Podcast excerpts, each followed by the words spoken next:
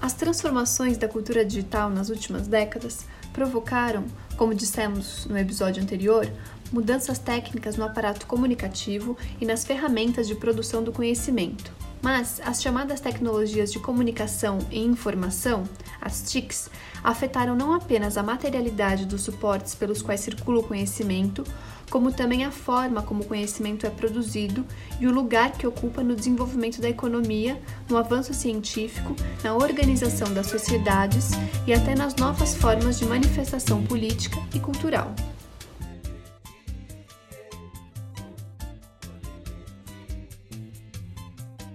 No quarto episódio de Que História é Essa? Vamos falar da produção do conhecimento na era da informação. Eu sou Maurício Cardoso e este é um podcast artesanal independente sobre ensino de história. Sejam bem-vindos e bem-vindas.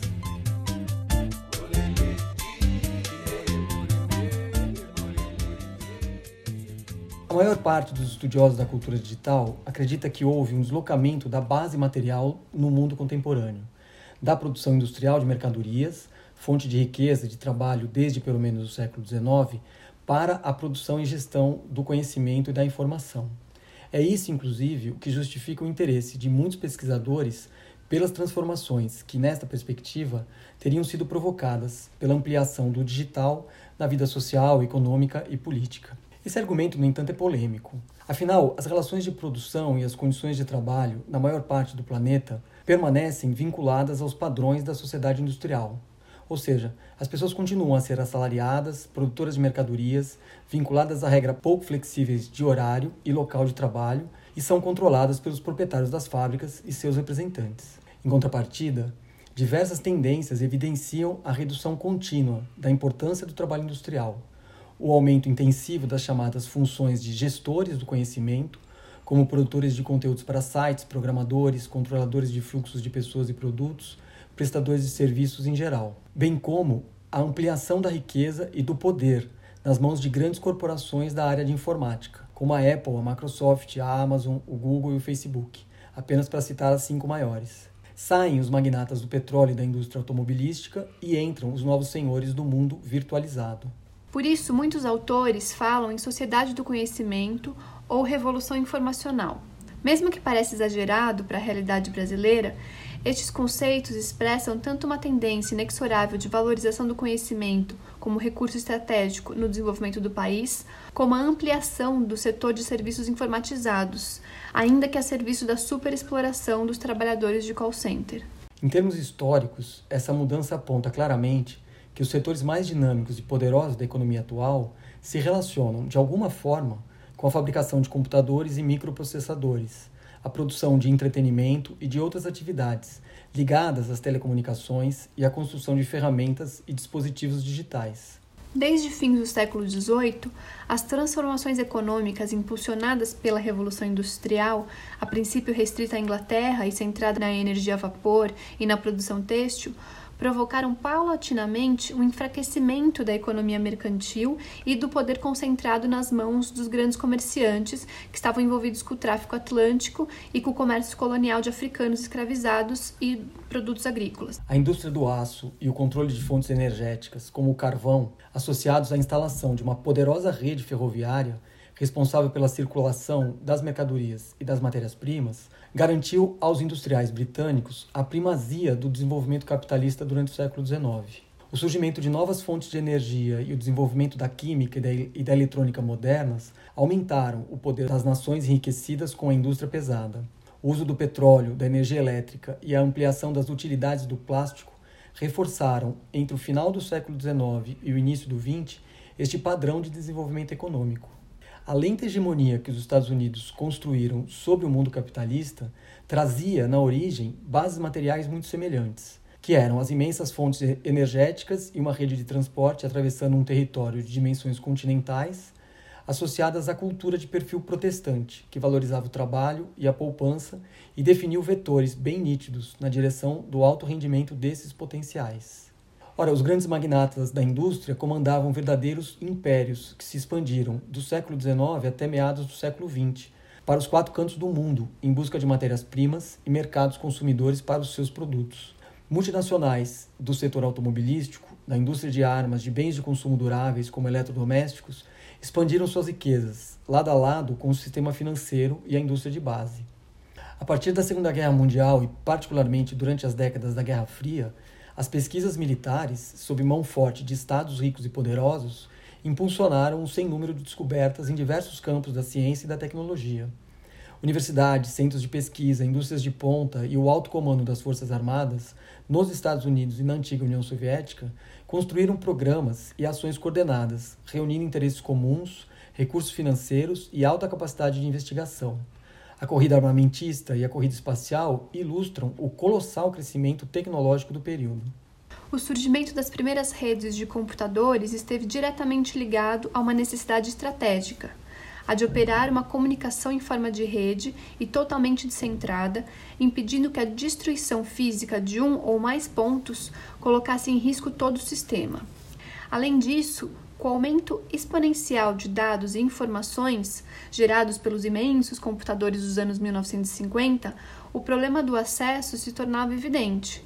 Afinal, do que adiantava mapear todas as células de grupos comunistas do mundo inteiro se essas informações só pudessem circular por fax? Assim, a criação das versões primitivas do que conhecemos como internet ligava bases militares norte-americanas e deveria oferecer um sistema interligado de informações, garantir a proteção dos dados e uma capacidade de comando e contra-ataque caso fosse necessário.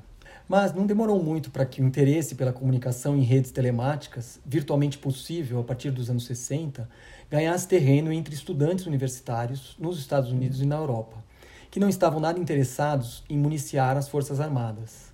Um caldo de cultura se formou em torno de figuras que misturavam a investigação de ponta em tecnologia da comunicação e a utopia de uma sociedade globalmente conectada, na qual dois indivíduos em diferentes pontos do planeta seriam capazes de trocar mensagens e estabelecer as mais diversas trocas culturais.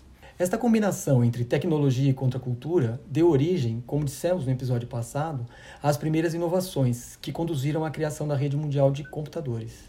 Mas é preciso lembrar que, em um contexto de aceleração das inovações tecnológicas em diferentes setores, foi particularmente assombroso o que ocorreu no campo da microeletrônica. A criação e condensação de equipamentos, recursos e materiais reconfiguraram completamente as possibilidades e expectativas da espécie humana porque os efeitos devastadores dessa revolução da microeletrônica não foram sentidos apenas nas práticas culturais, como atestam os smartphones que carregamos dioturnamente como uma prótese humana multitarefa. Essas inovações atingiram todas as dimensões da vida no planeta, transformando a escala de exploração das fontes energéticas e dos recursos naturais renovando os conhecimentos sobre a medicina, a física, a biologia e a química, ampliando as capacidades das telecomunicações entre regiões distantes, criando, enfim, uma infinidade de ferramentas de extermínio e, paradoxalmente, de preservação e ampliação da existência. O desenvolvimento centrado no campo das telecomunicações, dos serviços e das informações entre as décadas de 60 e 80 provocou também uma transformação qualitativa na organização do mundo corporativo, dos estados e do nosso modo de vida. O controle de imensas fontes de energia e de vastos impérios territoriais perdeu importância em termos econômicos diante do domínio articulado e preciso das informações e do conhecimento sobre um determinado setor econômico.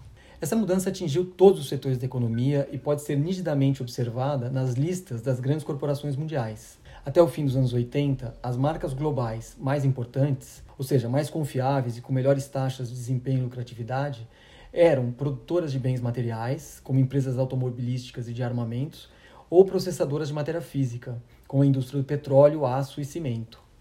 Hoje, qualquer lista das principais corporações mundiais é encabeçada por empresas relacionadas ao campo da informática. Os fabricantes de softwares, os programas aplicativos e ferramentas, como a Microsoft, a Google, o Facebook e a Amazon, e os fabricantes de equipamentos, a Apple, Cisco System, Intel, HP. O recente falecimento do criador da Apple, o Steve Jobs, que viveu entre 1955 e 2011, foi noticiado e lamentado por milhões de internautas e meios de comunicação em todo o planeta. Embora marcada pelo exagero, comum em momentos de comoção coletiva, a reflexão sobre a morte prematura de Jobs elucida o papel que a gestão do conhecimento e da informação adquiriu nas últimas décadas. Ele foi descrito como um dos grandes inovadores da história, um dos homens mais influentes do nosso tempo, responsável pela criação de uma das marcas mais poderosas do planeta, capaz de mudar o mundo. Algo muito semelhante poderia descrever Henry Ford quando ele morreu em 1947. Em resumo, essas transformações econômicas, culturais e políticas implicaram o reordenamento de aspectos fundamentais do mundo contemporâneo e do desenvolvimento do capitalismo. Podemos chamar isso de sociedade da informação ou sociedade do conhecimento, pois não resta muitas dúvidas de que essas mudanças colocaram em perspectiva o papel central do saber técnico-científico na produção da riqueza e no controle da política. Quais os desdobramentos dessa mudança? Viver em sociedades mundialmente conectadas melhorou as condições de vida no planeta? Não estou nem colocando em discussão a vida de 730 milhões de seres humanos que viviam em 2015 com uma renda mensal de 57 dólares, segundo as Nações Unidas. Porque, obviamente, para eles, o que chamamos cultura digital é um delírio diabólico diante da fome e da miséria. Mas será que os trabalhadores assalariados e as camadas médias desfrutam efetivamente dessa cultura global produzida pelas redes digitais? A dinâmica das áreas urbanas e as práticas educacionais se beneficiaram dos recursos digitais? Para onde a cultura digital está nos levando? Viveremos em poucas décadas a realidade das distopias, tantas vezes narradas pelo cinema, onde seremos ainda mais controlados por sistemas de inteligência artificial? Ou em nossos sonhos mais utópicos de uma sociedade liberta do obscurantismo, graças a uma inteligência coletiva e sensível que, gestada a partir da partilha dos conhecimentos e potencialidades individuais, nos conduziria a um reino em que as necessidades estariam asseguradas para toda a humanidade?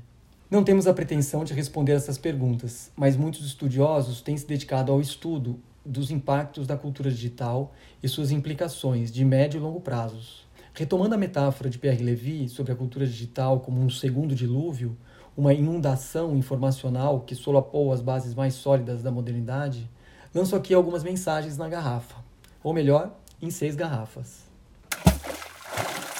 Pierre Levy. Filósofo e sociólogo francês, leciona no departamento de hipermídia da Universidade de Paris 8. Atualmente é um dos mais reconhecidos teóricos da cybercultura. No livro O que é o virtual, publicado em 1995, ele escreveu: o desenvolvimento da comunicação assistida por computador e das redes digitais planetárias aparece como a realização de um projeto mais ou menos bem formulado, o da constituição deliberada de novas formas de inteligência coletiva mais flexíveis, mais democráticas, fundadas sobre a reciprocidade e o respeito das singularidades. Neste sentido, poder-se-ia definir a inteligência coletiva como uma inteligência distribuída em toda parte, continuamente valorizada e sinergizada em tempo real. Esse novo ideal poderia substituir a inteligência artificial como mito mobilizador do desenvolvimento das tecnologias digitais e ocasionar, além disso, uma reorientação das ciências cognitivas, da filosofia do espírito e da antropologia para as questões da ecologia ou da economia da inteligência. Janet Murray Norte-americana, formada em literatura, trabalhou como programadora de sistemas da IBM antes de se doutorar em Harvard. Atualmente é professora da Escola de Literatura, Mídia e Comunicação do Instituto de Tecnologia da Geórgia, nos Estados Unidos. No livro Hamlet no Holodeck, O Futuro da Narrativa no Cyberespaço, publicado originalmente em 1997, ela afirma: O computador ligado em rede atua como um telefone, a oferecer a comunicação pessoa a pessoa em tempo real Atua também como uma televisão, ao transmitir filmes. Atua como um auditório, ao reunir grupos para palestras e discussões. Ou como uma biblioteca, ao oferecer grande número de textos de referência. Ele atua também como um museu, em sua ordenada apresentação de informações visuais, ou como um quadro de avisos, um aparelho de rádio, um tabuleiro de jogos e até mesmo como um manuscrito, ao reinventar os rolos de textos dos pergaminhos. Todas as principais formas de representação dos primeiros 5 mil anos da história humana já foram traduzidas para o formato digital. Não há nada criado pelo homem que não possa ser representado nesse ambiente multiforme. Das pinturas no interior das cavernas de Lascaux às fotografias de Júpiter feitas em tempo real, dos pergaminhos do Mar Morto ao primeiro exemplar de Shakespeare, das maquetes de templos gregos pelas quais se pode passear aos primeiros filmes de Edison. Francis Pisani e Dominique Piot. Autores de Como a Web Transforma o Mundo, A Alquimia das Multidões, lançado em 2008 na França e publicado em 2010 no Brasil pela editora Senac, afirmam: Na web de hoje, um mais um é rapidamente igual a muitos. Isso produz sentido, conteúdo, riquezas, novidades, serviços úteis. Uma ferramenta de buscas como o Google aperfeiçoa-se à medida que é utilizada. Cada uma de nossas pesquisas exige do buscador a pertinência de respostas que seu algoritmo propõe. Quanto mais o utilizarmos, mais formos numerosos, melhor ele será. Acontece alguma coisa que nos transcende quando somos muitos participando. As dezenas de milhões de usuários do MySpace, do Facebook, têm maior interesse em fazer parte desses sites do que se fossem só um punhado de pessoas. Cada ação dos web atores, conectados entre si e com os dados, acrescenta alguma coisa pequena, um valor que não existia, e logo a soma do conjunto de ações deságua num terreno que alguns são tentados a chamar de inteligência coletiva ou sabedoria das multidões. Termos talvez excessivamente ambiciosos, que prometem muito e arriscam decepcionar outro tanto. Preferimos, de nosso lado, falar de alquimia das multidões. É difícil definir o perfil dessa multidão ou desse coletivo. Os web atores são heterogêneos e diversos, ao sabor de suas implicações, de suas participações. A única coisa certa é o seu grande número. Assim, vale reconhecê-los por aquilo que são multidões. E parece-nos difícil qualificar de sabedoria ou de inteligência fenômenos ainda tão contraditórios, muito frequentemente decepcionantes. Esses estranhos efeitos podem nos render ouro, mas isso nunca é certo. Encontram-se na Wikipedia artigos equivalentes aos da Enciclopédia Britânica, mas a qualidade do conteúdo, que sempre pode ser aperfeiçoada, permanece desigual. É o próprio processo que deseja isso. Eis porque escolhemos a expressão alquimia das multidões. Apaixonante, estimulante, promissor, o fenômeno pode ser portador do melhor, mas também do pior, o que nunca se deve esquecer contra o que é necessário sempre agir. Ilustraremos isso ao longo desta obra. A alquimia das multidões é a participação dos web-atores, é o coração de nossa leitura daquilo que se joga hoje, tanto na web como nas relações desta com o mundo, na dimensão digital de nossas vidas e em sua dimensão física. James Bridle escritor, jornalista e artista visual britânico, publicou em 2018 um balanço terrível sobre os desdobramentos da cultura digital no livro intitulado A Nova Idade das Trevas, a Tecnologia e o Fim do Futuro. Na página 132, ele descreve um dos cenários reais da automação. Em Hagley, Inglaterra, dentro de um depósito do tamanho de nove campos de futebol, onde antes ficava uma mina de carvão, a Amazon emprega centenas de operários com jalecos laranja que empurram carrinhos por longos corredores cheios de prateleiras, as quais enchem de livros, DVDs, eletrônicos e outros bens. Cada funcionário caminha por ali com pressa, seguindo as orientações de um computador portátil que dá pings constantes com novos pontos a se chegar. O computador também acompanha o avanço do operário, garantindo que caminhe bastante, até 24 km por dia, e pegue um número suficiente de itens para garantir que a empresa despache um caminhão plenamente carregado a uma de suas oito instalações britânicas a cada três minutos. Os computadores portáteis que os operários da Amazon carregam e que a logística da empresa obriga a usar também são dispositivos de rastreio que registram cada movimento deles e acompanham sua eficiência. Os operários perdem pontos, ou seja, dinheiro, ao não seguir o ritmo da máquina, ao pararem para ir ao banheiro ao chegarem tarde de casa ou de uma refeição, ao mesmo tempo que o movimento constante impede a confraternização. Eles não têm nada a fazer além de seguir as instruções da tela, empacotar e carregar.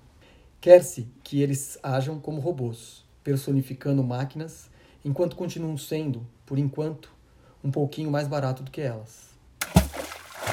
Sérgio Amadeu sociólogo brasileiro, professor da Universidade Federal do ABC e um dos mais importantes defensores do software livre e da inclusão digital no país. Afirma o seguinte no seu livro Tudo sobre Todos, Redes Digitais, Privacidade e Venda de Dados Pessoais. As tecnologias digitais produzem um conjunto de informações todas as vezes que são utilizadas.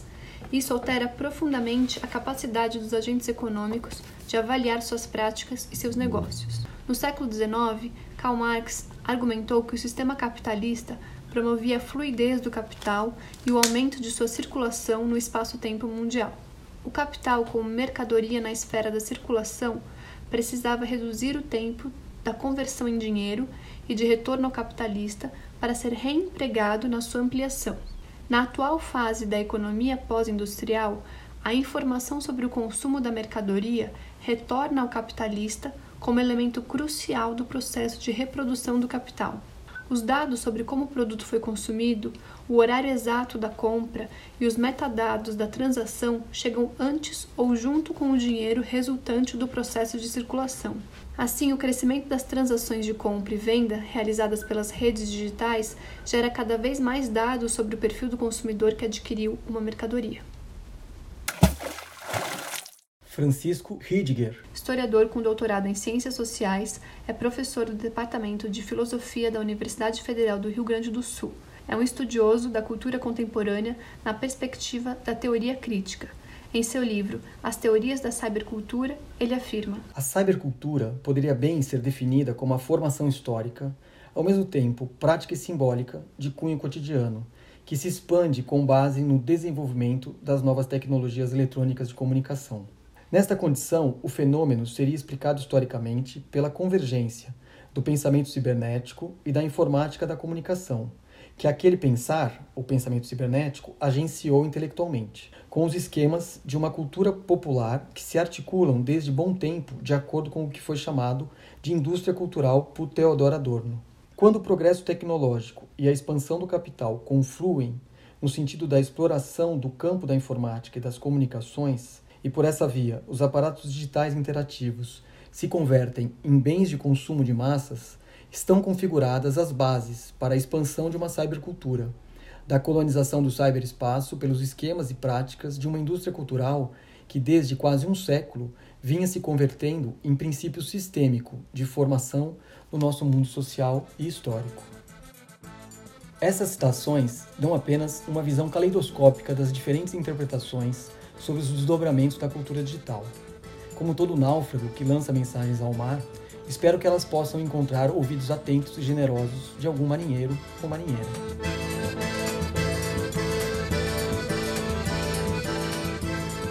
A música de abertura deste episódio, Emoremê, é do mestre dos mestres Tom Zé e José Miguel Wisnik. Eles também interpretam a música final, Chique Chique, na voz de Arnaldo Antunes.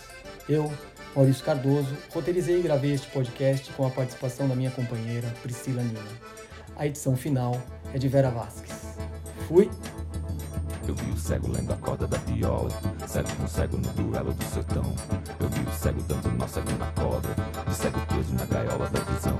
Pássaro preto voando pra muito longe, e a cabra cega enxergando a escuridão.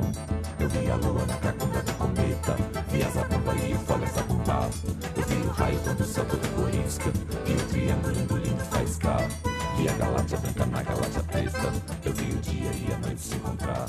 Eu vi o pai, eu vi a mãe, eu vi a filha, vi a novilha que é filha da novilhada. Eu vi a réplica da